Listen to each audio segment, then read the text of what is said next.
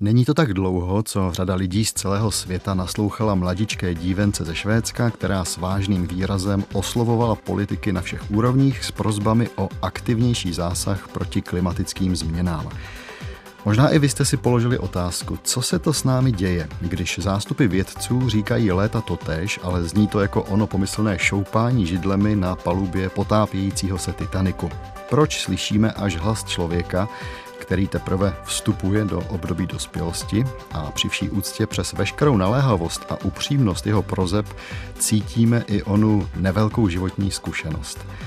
Čas od času tahle dětská diplomacie jakoby fungovala, ale možná je to jen tím mediálním ohlasem, kdo ví.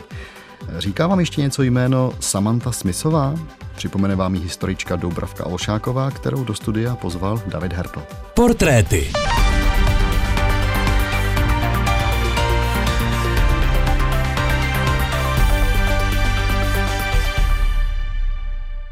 Pozvání nejvyššího sovětského představitele Jurie Andropova přiletěla dnes do Moskvy americká školačka Samantha Smithová se svými rodiči.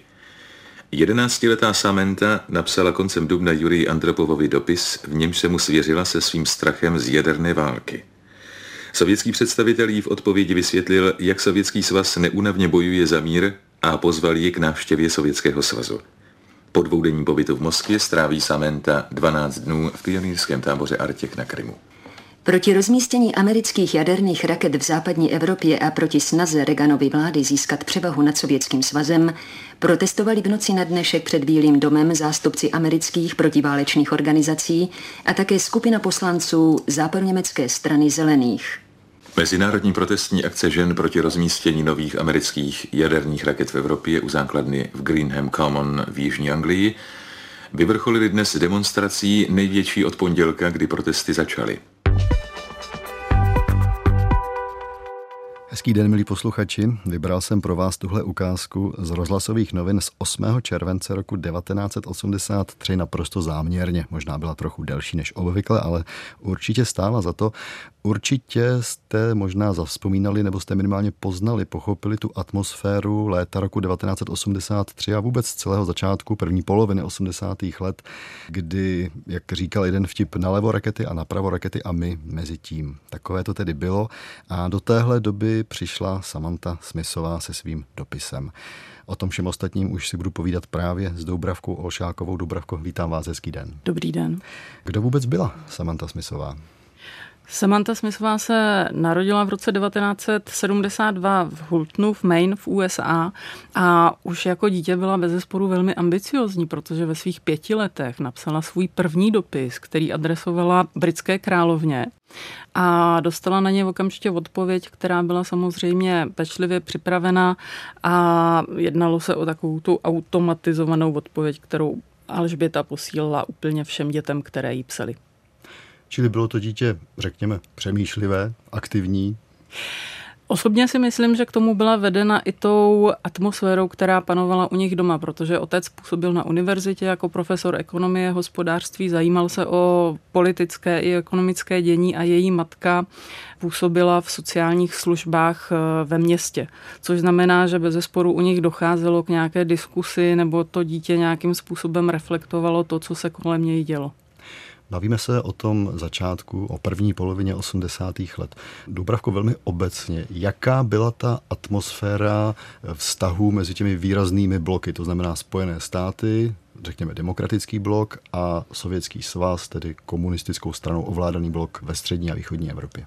Na to je velmi jednoduchá odpověď. Vlastně historici soudobých dějin označují to období od roku 1979, kdy začíná válka v Afghánistánu, kde se tyto dvě velmoci střetávají, až do roku 1985 za období takzvané druhé studené války. Bylo to období, kde opravdu došlo k vyhrocení všech těch konfliktů a potom období 70. let, které my paradoxně v Česku Československu vnímáme jako nesmírně tuhá normalizační léta, ten svět a ta globální dění se vyznačuje jistým oteplením vztahů. Dochází k návštěvě obou dvou bloků, jak ze strany amerických prezidentů, tak vlastně sovětská strana začíná jevit zájem o to celkové dění. Nicméně v okamžiku, kdy Sověti vycítí, že američané ztrácejí vliv Například eh, američané vlastně ztratili vliv v Nikaraguji, ztratili vliv v Iránu a v dalších zemích na celém světě, tak najednou začali stupňovat nenápadně ty svoje požadavky, nároky a tu globální politiku, což vedlo potom k té afgánské válce. Pojďme už tedy k Samantě Smithové. Ta první ukázka je z knížky Gila Warnera a Michaela Schumana Citizen Diplomats, která vyšla v roce 1987 a je to taková vzpomínka Samanty Smithové na to, jak to všechno začalo. Celá ta věc začala, když jsem se mámy zeptala, jestli bude válka. V televizi bylo pořád něco o jaderných zbraních a raketách. Jednou jsem koukala na televizi, kde běžel vědecký pořad a říkali, že jaderná válka zcela zničí planetu i naší atmosféru. Jadernou válku totiž nemůže vyhrát nikdo. Pamatuji si, jak jsem jednoho rána vstala z postele a okamžitě mě napadlo, zda toto není poslední den na Zemi. A tak jsem se zeptala mámy, zda vypukne na Zemi válka a proč. A ta mi ukázala v časopise článek o Americe a o Rusku, měl na obálce obrovskou fotku Jurie Andropova. Společně jsme ho přečetli a vypadalo to, že jak Rusové, tak Američané se báli, že ta druhá země začne jadernou válku. Všechno mi to připadalo tak pitomé. Učila jsem se o všech těch příšerných věcech, co se staly za druhé světové války a myslela si, že válku už přece nemůže nikdo chtít. Tak jsem řekla mámě, když se ho všichni tak bojí, proč mu někdo prostě nenapíše dopis a nezeptá se ho, jestli válku chce nebo ne? A ona řekla, tak proč mu nenapíšeš ty? A tak jsem mu napsala. Napsala, bylo to v listopadu 1982, jenom dodejme, že Jurij Andropov byl tedy nástupce Leonida Ilíče Brežněva a že na rozdíl od něj, tedy od Leonida Ilíče Brežněva, který ve funkci se udržel dlouhá léta, tak pro Jurije Andropova to bylo poměrně krátké období, kdy stál v čele Sovětského svazu. Co mu Samantha Smithová napsala, to si můžeme poslechnout teď. Vážený pane Andropove, jmenuji se Samantha Smithová. Je mi deset roků. Blahopřeji vám k novému zaměstnání. Obávám se, že mezi Ruskem a spojenými státy dojde k jaderné válce. Budete hlasovat pro válku? Pokud ne, prosím, řekněte mi, jak chcete dopomoci k tomu, aby válka nebyla. Nemusíte na tuto otázku odpovědět, ale chtěla bych vědět, proč chcete dobít celý svět, nebo při nejmenším naší zemi. Bůh nás stvořil, abychom žili společně v míru a ne válčili s ostatními. Stalo se v listopadu roku 1982. Dubravko, jak to bylo s odpovědí, kdy přišla?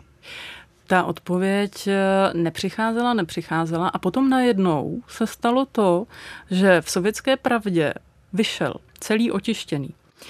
A samozřejmě sovětská pravda to okomentovala tím, že tyto závěry, které nabízí dívenka, jí musíme odpustit, protože je velmi mladá, v té době měla 10 let ale po tomhle v obrovském antré se vlastně nedělo vůbec nic. Takže dívenka, protože byla velmi ambiciozní, tak zaslala takovou upomínku sovětskému velvyslanci v USA, Anatolii Dobrininovi, a teprve potom vlastně se uvedla celá ta mašinérie, o které si budeme vyprávět do pohybu.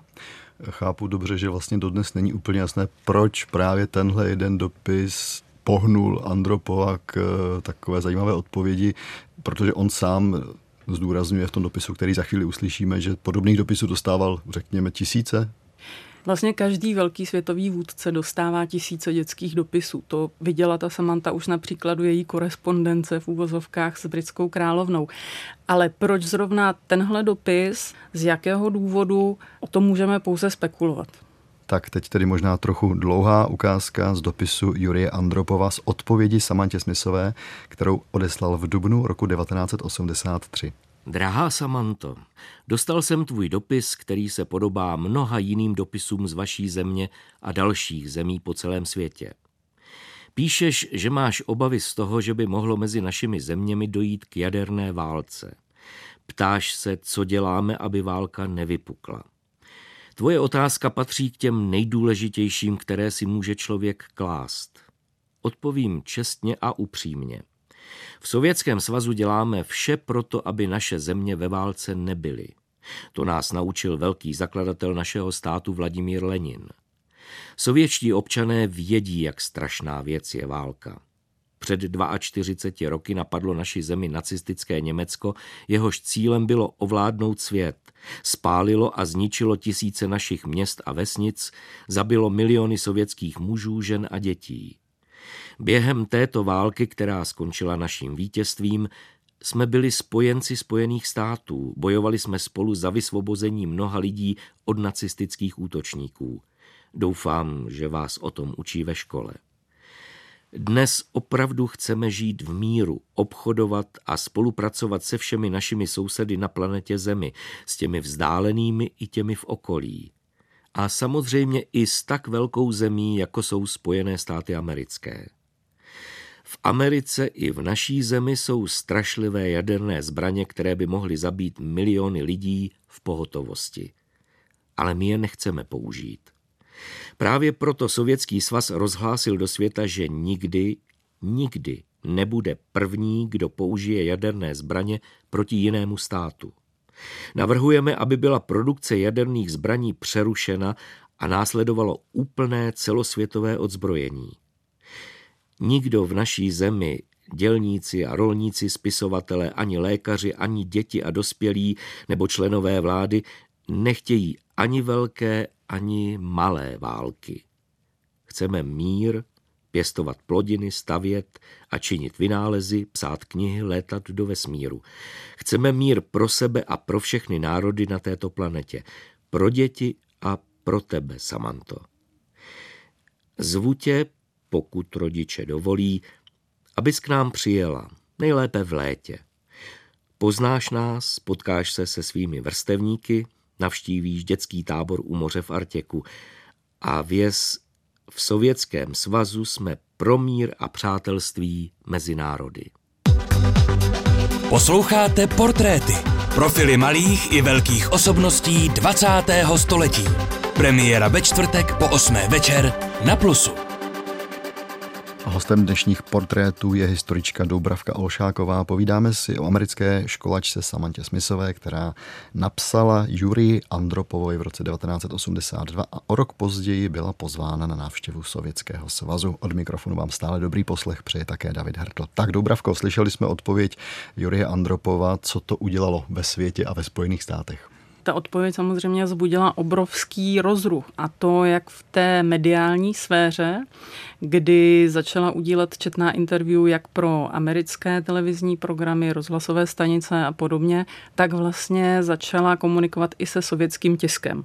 Nicméně, co je zajímavé, je, že americká administrativa na to pozvání vůbec nějak nereagovala. A to je charakteristické pro Ronalda Reagana a jeho přístup vlastně za studené války, kdy on nějakým způsobem přehlížel tuhle občanskou diplomaci. Takže jediné, co americká administrativa udělala, bylo, že si zjistili, zda někdo takový opravdu existuje a zda se skutečně narodil. Jestli Samantha Smithová vůbec tedy žije. Jestli vůbec žije a jestli opravdu je nějaký písemný důkaz o tom, že existuje. Dá se vlastně říci, že zatímco v sovětském bloku se to pojalo jako obrovská propagační kampaň, jak to využít, tak eh, američany to, nebo ty oficiální americké struktury to jakoby nezajímalo.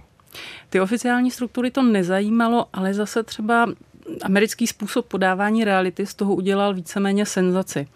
A tohle je věc, na kterou potom později poukazoval její otec, když analyzoval zprávy v tisku ohledně Samantiny návštěvy. On říkal, to, co píše pravda, to si sovětský občan přečte tak, jak si to má přečíst, protože sovětský občan dokáže číst mezi řádky, takže velmi dobře pochopí, že je to vlastně propagandistická kampaň. To, co vidí americký čtenář, eventuálně posluchač, eventuálně divák, je prostě obrovská reality show. A on neumí pracovat s těmi informacemi se stejným způsobem, jakým pracuje ten sovětský občan s informacemi, které mu jsou zprostředkovávány oficiální politikou. Velmi zajímavý postřeh. Tak teď, jak prožívala Samantha cestu do Sovětského svazu? Jakmile letadlo dosedlo na letiště Šeremetěvo, obklíčili Samantu novináři a vyzvídali, jak se jí líbí Moskva. Ospalá a oslepená září fotoblesků odpověděla, že letiště vypadá úplně stejně jako ta americká a záhy na to byla uložena do postele luxusního apartmá v hotelu s názvem Sovětský, který je zpravidla rezervován pouze pro nejvyšší hodnostáře. Dalšího dne je odvezli v černé limuzíně s plným policejním doprovodem na Rudé náměstí, kde navštívila kremelské paláce, kostely i Leninův hrob. Lenin, vysvětlovala Samantha, je pro ně něco jako pro nás George Washington. A položila květiny k hrobu neznámého vojína. Schrnutí Samanty. Moskva byla bezvadná a navštívili jsme všechna turistická místa. Ale pak jsem se začala nudit, protože ty boty, co mi nejvíc slušely, mi byly malé. Tak o tomhle jsem se nedočetl, ani jsem se to z vysílání československého rozhlasu v roce 83 nedozvěděl, že jí tlačili boty. Jak to vlastně bylo s tou návštěvou? Přistála 7. července 1983, měla dva dny na prohlídku Moskvy a tehdejšího Leningradu, dnešního Petrohradu a potom už tedy následoval ten známý pionýrský tábor v ukrajinském Artěku na poloostrově Krym. Pro mě je zajímavé to, že třeba na Wikipedii se hodně mluví o tom, jak ta návštěva byla opravdu mimořádně sledovaná sdělovacími prostředky, tak nemohu tedy nabídnout žádnou seriózní studii, nicméně poslechl jsem si rozhlasové noviny vysílané v té době, tedy ze všech dnů pobytu Samanty Smithové v Sovětském svazu. Je tam pouze jediná zmínka o tom, že přiletěla, pak už vůbec a prolistoval jsem také rudé právo ze všech dnů návštěvy Samanty Smithové v Sovětském svazu. Opět je tam pouze fotka z jejího příletu a potom už vůbec žádný článek. Mám dojem, že ta mediální pozornost se týká tedy spíš těch západních médií než těch východních. A ještě se o ní tedy nejspíš hodně psalo i v Sovětském svazu. Když byla Samantha Smicová v Artěku, tak na tu návštěvu a na to, co tam prožívala, vzpomínala později takto. Všechny zajímalo, jak žijeme a někdy v noci jsme si povídali o míru, ale vlastně to nebylo zapotřebí. Nebylo to tak, že by někdo z nich Ameriku nenáviděl a už vůbec nikdo nechtěl válku. Většina z těch dětí měla v rodině nebo mezi přáteli někoho, kdo za druhé světové války zemřel a doufali, že už žádná válka nebude. Už jen povídat si o válce bylo tak podivné, protože všude jsme spolu tak dobře vycházeli. Myslím, že v ten okamžik mi to celé došlo. Tím chci říct, že když se můžeme stát přáteli jen tím, že se lépe poznáme, tak proč se ty země pořád hádají? Nic není na světě důležitější než to, aby válka nebyla, protože by vše zničila. Doubravko velkým přáním Samanty Smithové bylo setkat se s Juriem Andropovem. Možná by to bylo jakési naplnění celé té její mise. Povedlo se to? Nepovedlo se to a to přesto, že po celou dobu toho pobytu, po celých těch 14 dní, jim bylo vlastně neustále den ze dnes slibováno, že by se potkat mohli. Byli vlastně neustále připravováni na to, že každým dnem se může Jurij Andropov rozhodnout, že je přijme. Nakonec poslední den se tak nestalo. Jurij Andropov zaslal své srdečné omluvy a také poslal několik darů. Pozdější reflexe otce Samanty Smithové vypovídá o tom, jak to vnímal on. Jsem si jistý, že kdyby to bylo bývalo jen trochu možné, tak bychom se byli mohli setkat. Ale absolvovat z nutnosti fotosession by asi nebylo to úplně nejlepší pro někoho, kdo je na dialýze a je příliš slabý na to, aby se vůbec postavil.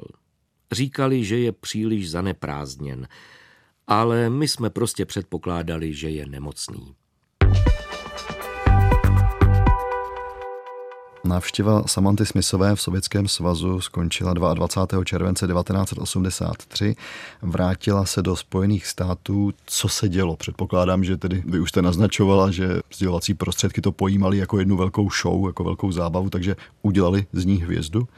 Udělali z ní obrovskou hvězdu a dokonce jí nabídli co si jako vlastní talk show s demokratickými kandidáty na volby do Bílého domu. Využila to? Využila toho z toho důvodu, že v té době hrozně zahořela touhou stát se novinářkou. Jenomže po téhle show, kdy vlastně ti demokratičtí kandidáti si tam dělali víceméně, co chtěli v tom pořadu, tak se rozhodla, že to dělat nechce, že prostě strávila vypisováním různých otázek a přípravou příliš mnoho času a že tohle teda není ta cesta, kterou by chtěla jít. Nicméně tohle je zajímavost. Co se týká oficiální reakce, tak eh, ta byla taková, že se z ní stala velká hvězda, dávala četná interview, neustále rozhovory.